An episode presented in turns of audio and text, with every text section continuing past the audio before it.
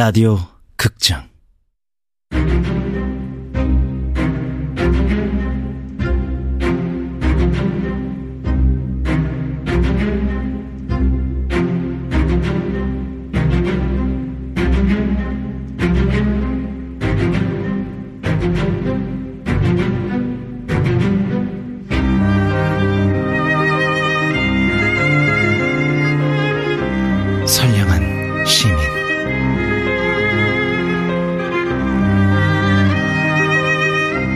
원작 김서진 극본 김민수 연출 황영선 스물두 번째로 마지막 시간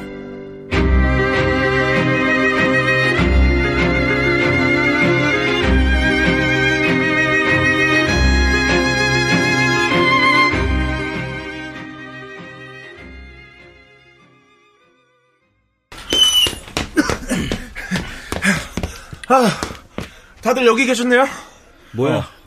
그 이윤재 통화 목록을 다시 뒤져봤거든요. 그랬더니 윤창수가 나왔습니다. 아 그거 이미 확인했잖아 아, 아, 아니요, 아니요, 아니요. 그 후로도 윤창수와 이윤주가 계속 전화를 주고받고 있었다고요. 지난번 진술 뒤집어 엎은 것도 수상하고 좀 해서 좀 더 캐봤죠. 사실 처음부터 이 사건에 개입돼 있던 건 이윤주와 윤창수 두 사람이잖아요. 그래서 뭐가 나왔어? 그 윤창수는 고등학교 때 자살 사건에 연루되어 수사받은 적이 있었습니다. 아니, 자살 사건? 네. 그 윤창수가 다니던 고등학교의 여선생이 과학실에서 수은을 먹고 죽은 채로 발견되는 사건이 있었는데요. 윤창수의 아버지가 얽혀 있었습니다. 나중에 아버지는 무혐의가 됐지만 그 과정에서 윤창수도 조사를 받았대요. 아 그럼 윤창수가 자살로 결론이 나긴 했지만 유서도 없고 좀 이상한 사건이었대요. 어딘가 박정기 사건과 비슷하지 않나요?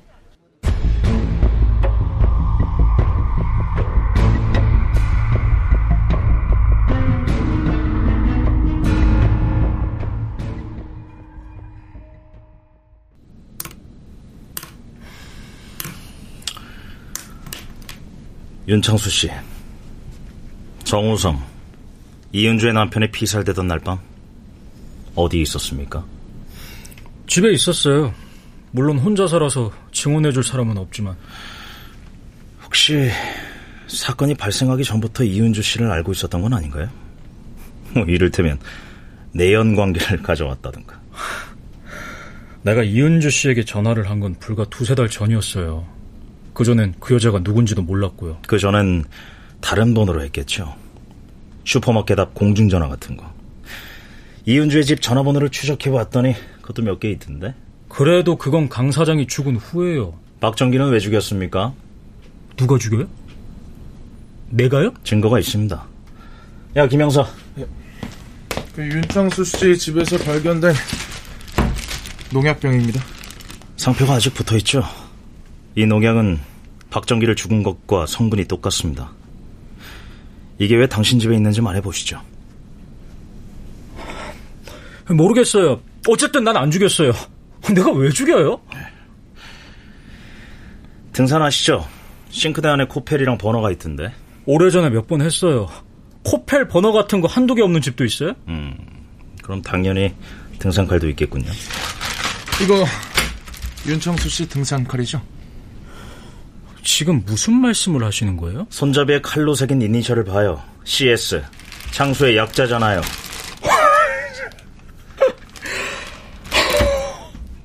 난 모든 사건이 이윤주와 관련되어 있다는 생각을 떨칠 수가 없었어요. 그런데 이 사건과 처음부터 연결되어 있던 인물이 또 있더라고요. 윤창수 씨 바로 당신이죠. 당신은 사건을 목격했다고 하지만 당신이 봤다는 여자는 어떤 식으로든 입증된 바가 없습니다. 하지만 당신이 현장 가까이 있었다는 건 분명하죠. 게다가 당신은 강인학과 안 좋은 인연도 있습니다. 파출 소장에게 얘기를 들었는데 오래전에 대판 싸운 적이 있다면서요? 이보세요. 그건 사소한 말다툼이었어요. 게다가 그게 그게 몇 달 전인데 그걸로 사람을 죽여요? 네. 사람들은 사소한 일로 살인도 합니다. 과학 선생의 일도 사소한 거였잖아요.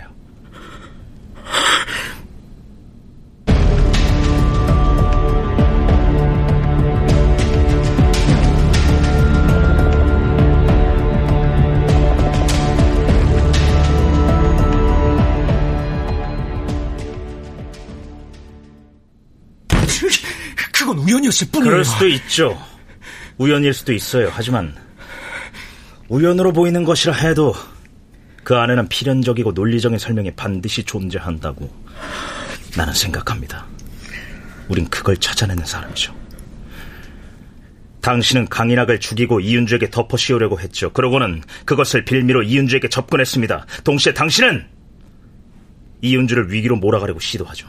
박정기를 죽인 것도 바로 그 때문이죠. 나는 박정기가 누군지도 몰라. 아니요! 당신은 박정기의 집 근처를 배회했고 일부러 그에게 시비를 걸어 싸움을 한 적도 있습니다. 아니, 그건 그럼 고등학생 사건은요? 그건 뭐죠? 아이들은 공터에서 술을 마실 때 어떤 남자가 지나갔다고 했습니다. 당신이 이윤재 아들을 미행해서 죽이려다가 엉뚱한 사람을 잘못 죽인 거 아닙니까? 사건이 발생하고 며칠 후 당신은 현장에 가서 증거를 찾았죠. 이 또한 파출소장이 말해주었습니다.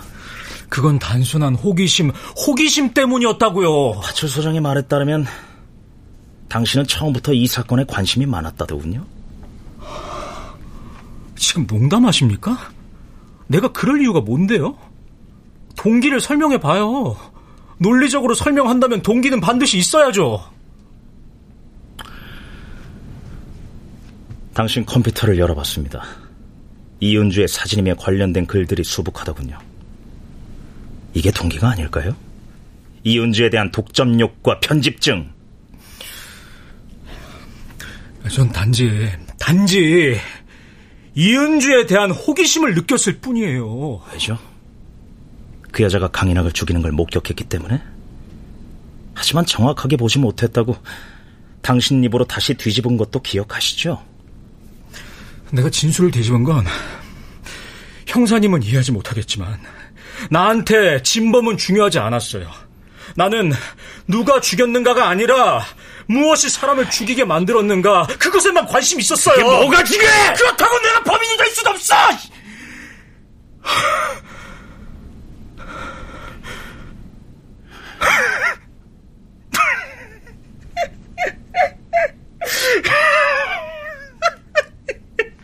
나만이 당신을 이해할 수 있다고 생각했고 당신만이 나를 이해할 수 있다고 믿었어. 나는 곧 당신이었고 당신은 곧 나였으니까. 그래. 그렇다면 내가 당신 대신 처벌받지 못할 이유가 뭘까?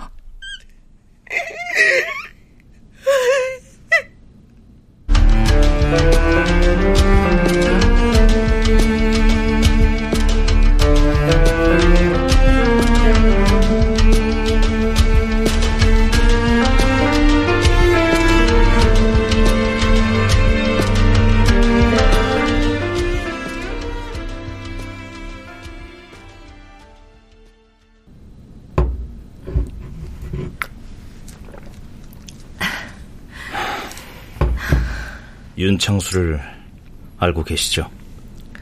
어떻게 알게 되셨습니까? 그냥 어쩌다가 동네에서 오가다 마주쳤어요. 윤창수가 먼저 접근했죠. 언제부터 만나셨습니까? 얼마 되지 않아요. 두어 달 전쯤? 네. 평소 윤창수의 행동이나 말에 이상한 점은 없었습니까? 글쎄요. 그다지 불편한 건 없었어요. 왜 그러시죠? 윤창수 집의 컴퓨터에서 발견된 이윤주 씨 사진입니다.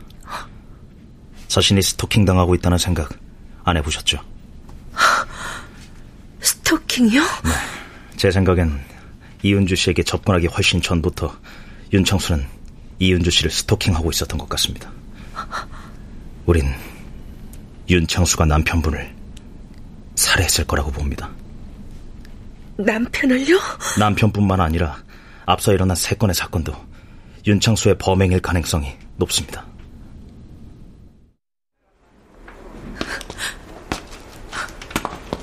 말도 안 돼.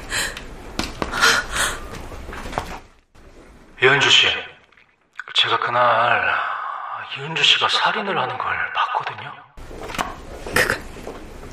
박정기의 말투가 아니었어. 왜 그걸 여태 생각하지 못했을까?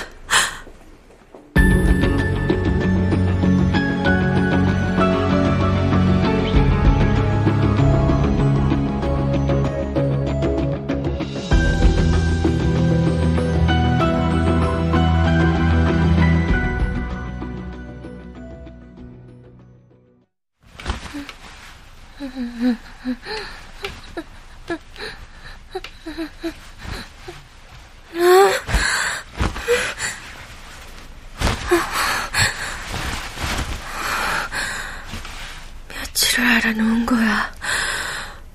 며칠을 악몽에 시달린 거야. 근데 너무 익숙한 꿈이야. 지금도 산명할 정도로. 오래전 아버님과 함께 당신이 운전하는 차를 타고 교회에 다녀오던 날이었어. 응, 사고 난 것 같은데. 아, 저 사람이 빠져 줘야 빠져나갈 수 있을 것 같은데. 아, 옆에 조금 바짝 묻혀봐. 그러면 차 한 대 지나갈 길은 나올 거야.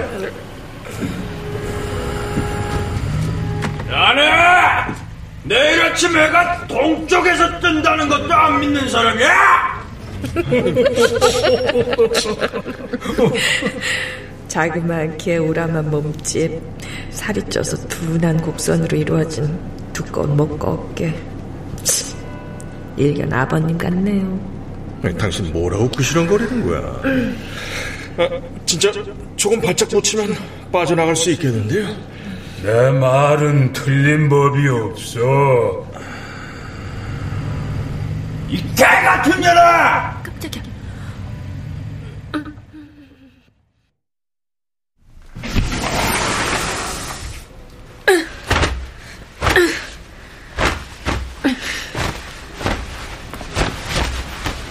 그 얼굴, 그 얼굴이 난 누군 줄 알아. 강인하기야.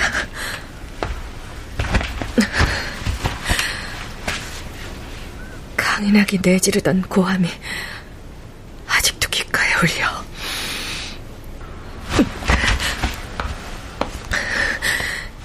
그게 이유가 될 수 있을까? 왜 나와 아무런 관련도 없는 한 인간을 죽이려 했는지에 대한 허무하군.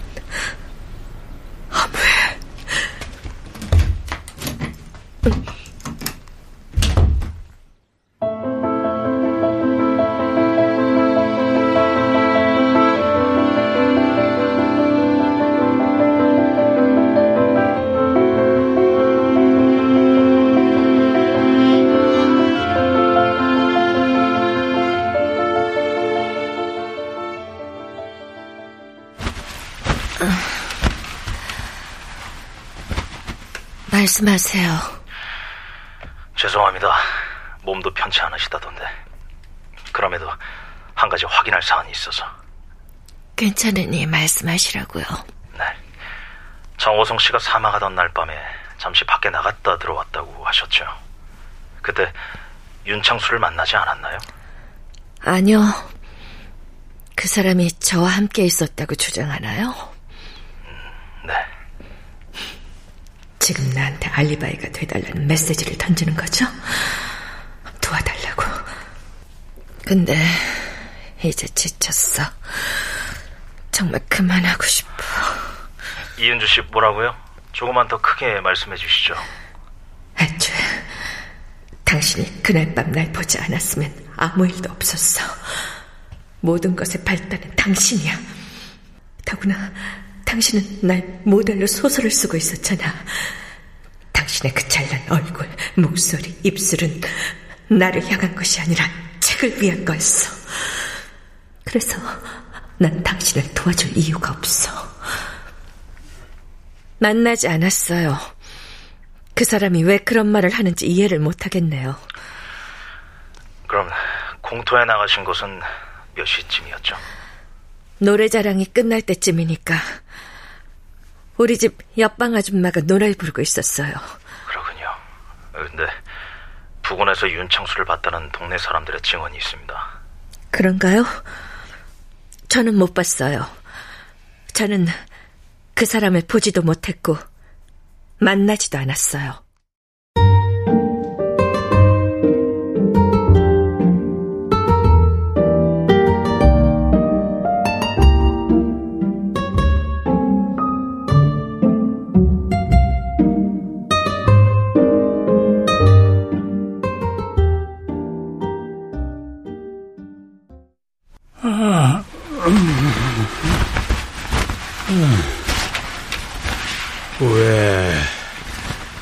무슨 일이야?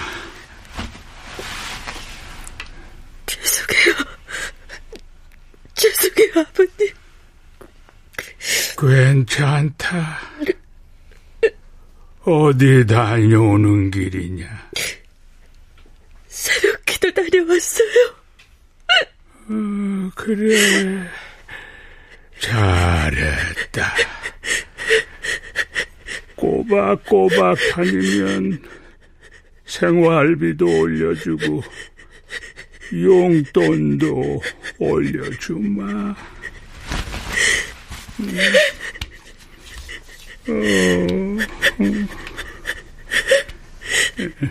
시아버지의 힘없고 검버섯이 가득한 손이 손등을 토닥거렸다.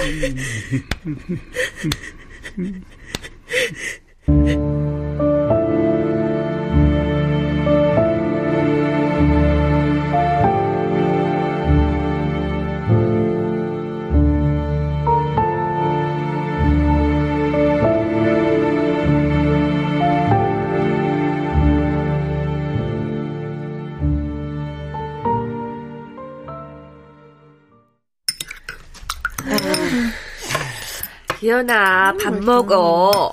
핸드폰 내려놓고 밥부터 먹어. 너 그러다 학교 늦어? 상관없어. 근데 엄마, 나 돈 좀 줘. 뭐 하게? 그냥 쓸 데가 좀 있어서. 엄마, 나도 돈 좀 줘. 어디에 쓸 거냐면 좋아하는 추리소설 작가 신간이 나왔어. 그렇게 미세한 먼지 같은 평화가 천천히 집을 채워나가고 있었다.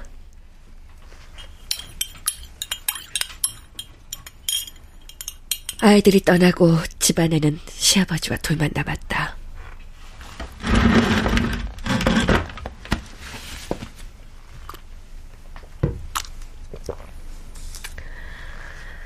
오늘 할 일 죽 끓여 드시게 하고 시간이 나면 뒷산에 한번 올라갔다가 목욕탕으로 그러면 하루가 끝나가겠지.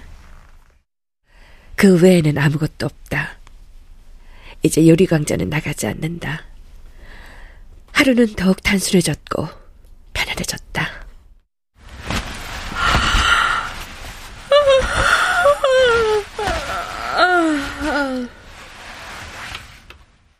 졸음이 몰려왔다. 커피잔을 싱크대 안에 넣고 소파에 틀어넣었다.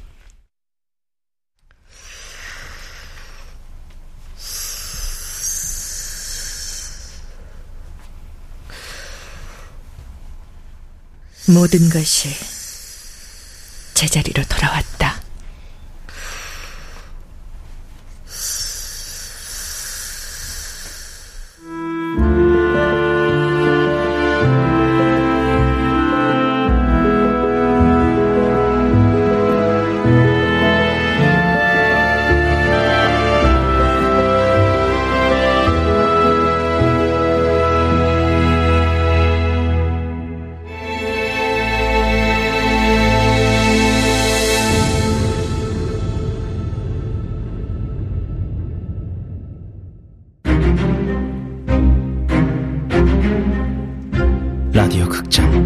선량한 시민 김서진 원작 김민수 극본 황영선 연출로 22번째로 마지막 시간이었습니다.